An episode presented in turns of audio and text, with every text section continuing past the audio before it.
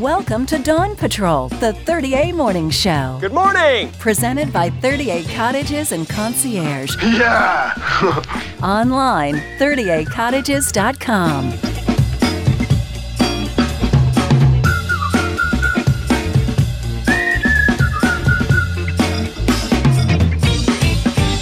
Thank you for joining us. This is Mike Ragsdale with 30A.com. We have a special guest this morning. Um, we have Lisa Burwell, who is um, uh, not only a longtime local, but also is the uh, entrepreneur behind many local endeavors, including um, the Idea Boutique.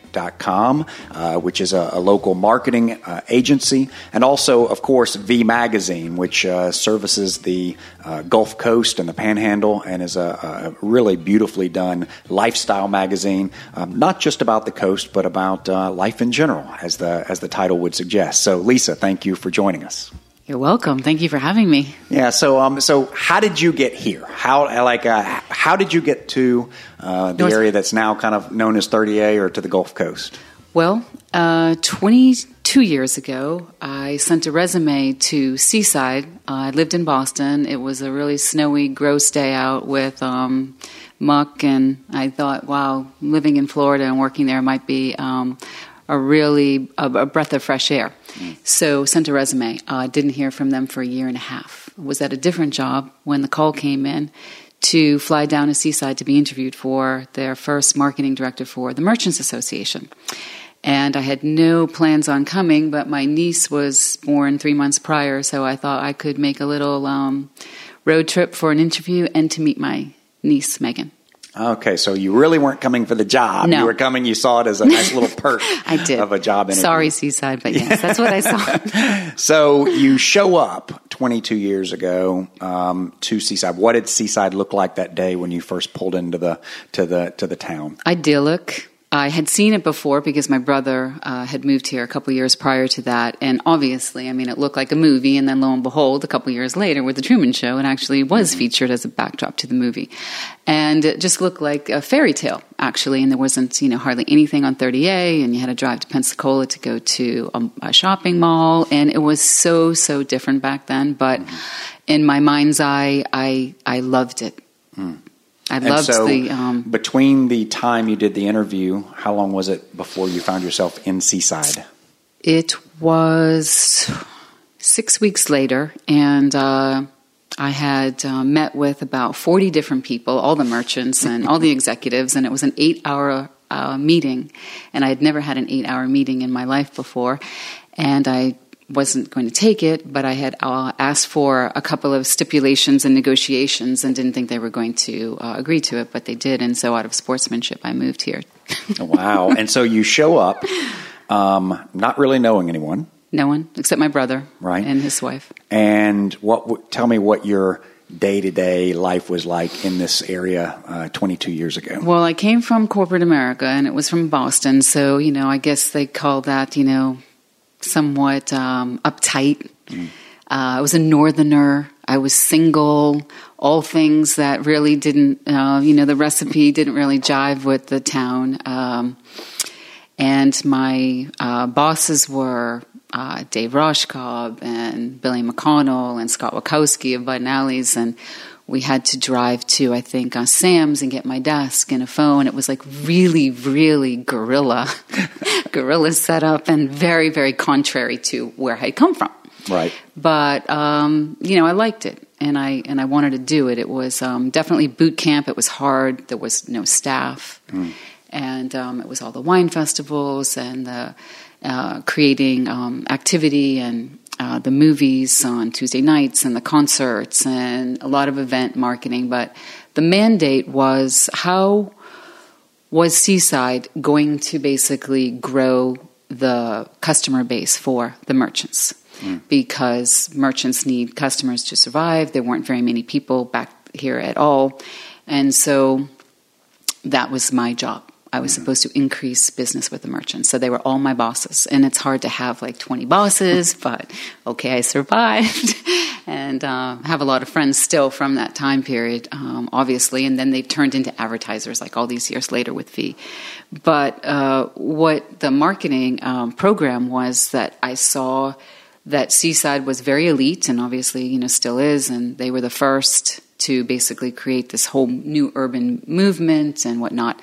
So basically, we started doing an advertising campaign where we were inviting the outside in. And although Seaside didn't have walls or doors, it, it seemed like it did because people from Destin or Panama City you could they didn't feel welcome because they weren't invited so all we did was basically invite them to come through these invisible doors and they increased their sales by 35% the first year 55% the second year so it was a simple invitation through marketing that made um, the outside be allowed to come into seaside well, obviously, I'm not speaking on them in, uh, on behalf of them in any official capacity, but on behalf of the merchants of Seaside, I think your mission uh, and strategy well, worked. Yes, mission yes, accomplished. I think so. I mean, the during the two year, I had a two year contract with Seaside, and uh, there were a couple of times when there were so many people overrunning the town back then, which was a fraction to what it is now uh, I would sort of get a little bit of um, cross-eyed look from some people that said that um, too many people were in town, and I right. said, "Well, I believe from where I come from, that is a good sign, so I right. think we're okay." Yeah, right, but, right. So at some point, um, I mean, you seem to be a uh, you're not only a pioneer. I mean, you know, now a small army of social media and PR consultants exist to service all of the businesses that are here. But right. really, you were the uh, the pioneer, the, the first settler in terms of, of marketing firepower here. Well, yeah, I mean, they had some people before then, and they had some big agencies and everything. But I was the first for the Merchants Association because mm-hmm. that that was never like really farmed or. Mm. Or managed, so yeah, that was the first. It was um, it was definitely hard. Mm-hmm to do, but it was accomplished. And you know, the visionaries, all you know, Robert and Daryl and all the team of people that they had there, the, and the architects and um, Duany and whatnot. I mean, what a what a team of creatives mm-hmm. that basically I still credit to this day mm-hmm. for setting the bar for like what we all have. I mean, they're visionaries. They, they've, I think their spirit basically allows like you and me and artists and other people to be here because they did plow some serious um, terrain here. Absolutely. And yeah. it's very easy to see how any other developers would have come in and put up condo towers all the, along the coast, like every other coastal destination, and, and somehow this area was miraculously spared that. Yeah. No, it's um, you know, it's so I always I always give them credit because I think sometimes like when you reach a certain point in your life. I think a lot of people forget like opportunities that were given to you. Mm-hmm. And I, I, mean, that opportunity to be here, um, to come to Seaside, and then I opened Cornerstone a year after and honored my second year contract with them, and they allowed me to do that, which was um, a huge deal to open a small agency and have my very first client be Seaside. So I'm forever indebted to them, actually. Mm-hmm for doing that. Well, so we're in your offices now. Uh, Cornerstone's offices are in Grayton Beach, and Cornerstone not only has the Idea Boutique, which is a, uh, a full service uh, full service agency, agency um, and and somewhat um, has turned into and morphed into like the publishing arm too of the agency um, mm-hmm. as well.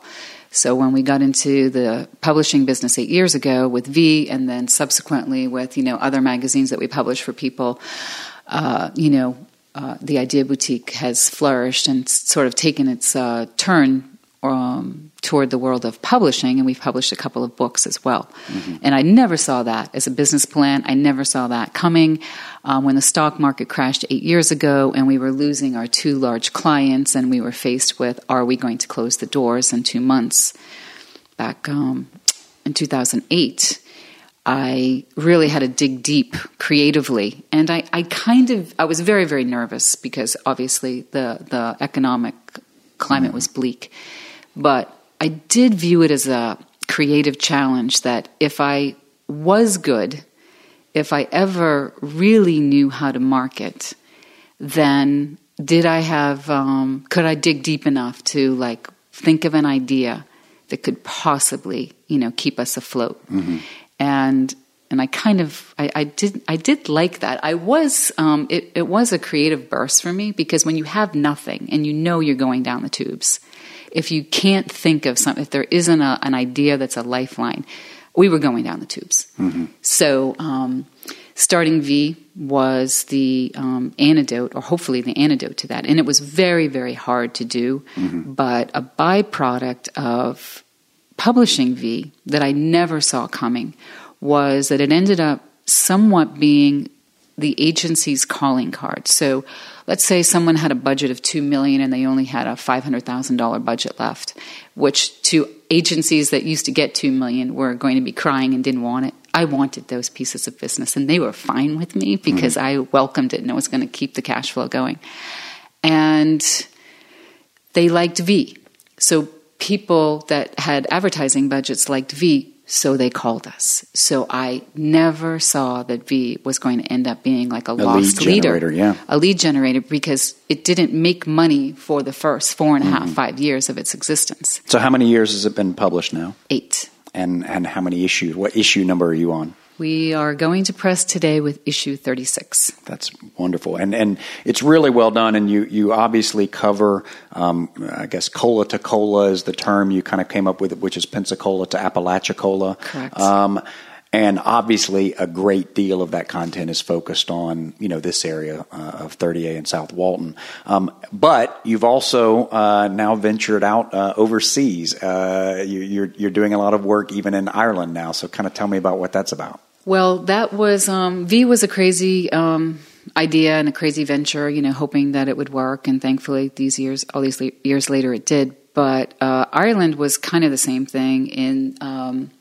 my mom passed away four years ago, and she um, gave her small cottage over there to our family. And I loved the area, and she loved it. You know, I used to joke around sometimes. We used to say she loved um, Ireland more than she loved her children, which was just a joke. but she really did love the country, and she grew up there when she was Okay. younger, and she spent formative years there from ten to fifteen, and she lived with um, my her aunts and uncles, my great aunt and uncle. So uh, it was a big deal to her. So over the years, we've we've traveled there with her. She fixed up the cottage. We would spend a couple weeks, like every two or three years. And my sister and I went over there. Uh, my mom shipped us off there when, when we were in high school for a summer, and we fell in love with the place. So it's always been in my heart. But I would honestly say that, um, you know, with her passing and her love of Ireland, that we didn't know like what we were going to do at the cottage and do we want to spend a lot of time there? And obviously I'm not in a position to retire yet. So I thought well what about if we open a small office over there? It would maybe give me an excuse to spend some more time over there. And so as like publishing V was a like a love letter to this area Connemara Life, which is the name of the magazine that covers the region of Connemara, which is um, the west coast of Ireland, was definitely a love letter to to those people over there as well. And when we went there a year and a half ago, scouting office spaces to see if we, you know, how much it costs and how we were going to set this up in another country, the people of Ireland are very hardy. They're very resilient and strong, and they've weathered a lot of things in their you know history and their culture. Um, you know, poverty and just a way of life that was it's a lot harder than the way of life, especially in the west of Ireland, than we have here.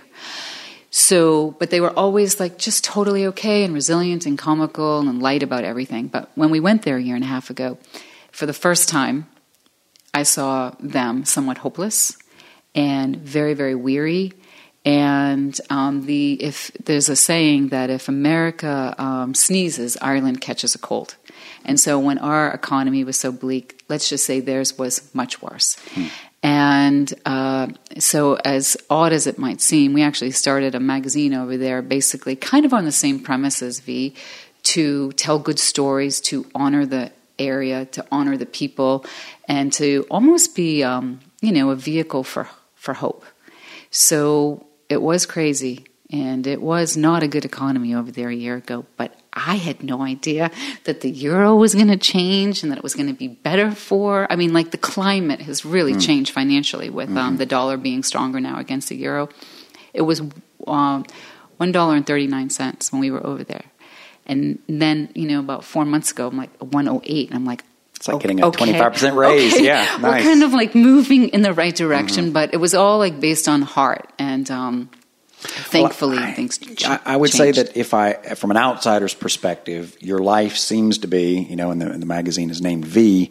You seem to be pursuing things that you're passionate about. Uh, there there are different business uh, entrepreneurs out there. Some of them look for opportunities. When they see an opportunity, they then figure out a, a way to meet it. There are others, like I think me and you, who just do what we love, Right. and then with the idea that if we do what we're passionate about, it Right. will figure itself Right. out. You know, Right. and that drives some people crazy Right. because you Oh, know it it's not a a lot of great people crazy. yeah. But but but I think you know I look at your uh, the corporate culture and I, and I, I I hear I see. You doing these amazing photo shoots with your staff, and y'all all dressing up in uh, period costumes or whatever. I see, you know, I know you've taken the staff uh, in some of, in some cases to Ireland. You took the entire staff to, uh, you know, Italy. You're like the Oprah Winfrey of of 30A. You know, it's like you get a vacation, you get a vacation, you get a vacation. I mean, come on, you know, it's like it seems like a really cool corporate culture Yeah. that you're kind of building. It's hard, it's hard to work here. You know, it really is, and I, I've always known that, and I always know know that it's intense. And so, doing things like that, um, hopefully, is just um, sort of like a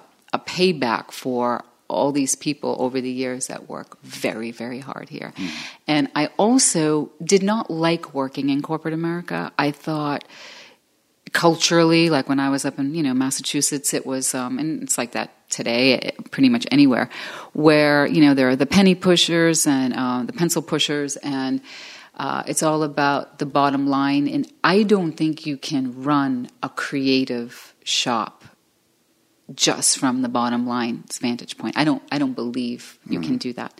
And so um, I basically run this company like I wished companies that I had worked for would have run a company. And I don't know a company that is this small that operates like we do, and I don't care because it's just how I want to do it. But if it doesn't work, then I'm okay with that. Like, I wouldn't. uh, We had a consultant come in here a couple of years ago and tell us that everybody that worked here was paid too much, and the first thing that we had to do was reduce it by 25 or 35 percent and it was crazy. And I'm like, mm. so when he left, I gave everyone a raise because I just don't get that. Owning a business means that everyone fails in the equation except the people that own it. I actually don't like running a business that way.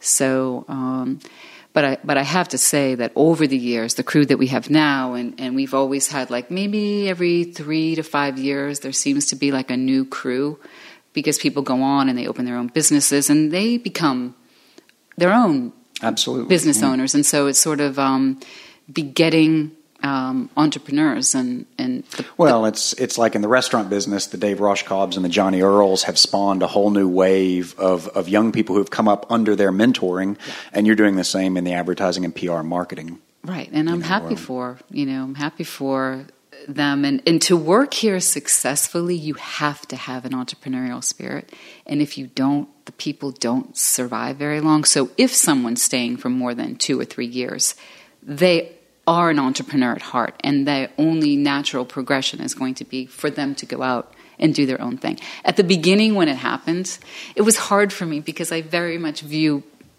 everyone like a family. And at the very beginning, when some people started leaving and going off, it was like, oh, it like broke my heart. And then I'm like, okay, get over it. Like this is life, and it's normal, and it's good. And to some degree, like I had to grow up too, that it was normal and okay. And so. Um, I view it differently as I did before because I want like everyone who's ever worked here before. I wish they all still worked here. Right, right. So they were all so good. Everybody, you know, the, the staff here is like amazing today. Well, Lessons of Life, Lessons of V. Uh, we're here with Lisa Burwell of the Idea Boutique, uh, sub company of, of Cornerstone Marketing, um, and also publisher of V Magazine, which is available um, in most outlets here along the Gulf Coast as well as uh, internationally. So, um, thank you, Lisa, for joining us. And uh, we welcome. encourage anyone in the area who has um, marketing uh, or advertising or PR or publishing needs to uh, please reach out to theideaboutique.com. Thank you for joining us, Lisa. Well, thank you, Mike. Dawn Patrol, presented by 30A Cottages and Concierge, with properties in Rosemary Beach, Seacrest, Seagrove, Seaside, and Watercolor. Unpack, relax, and forget where you're from. 30Acottages.com. 30A Radio. Brought to you by The Growler Garage with 40 craft beers on tap, just steps away from the beach. Located across from Ed Walline Beach Access at the corner of 393 and 30A at Santa Rosa Beach. Grab a growler. GrowlerGarage30A.com.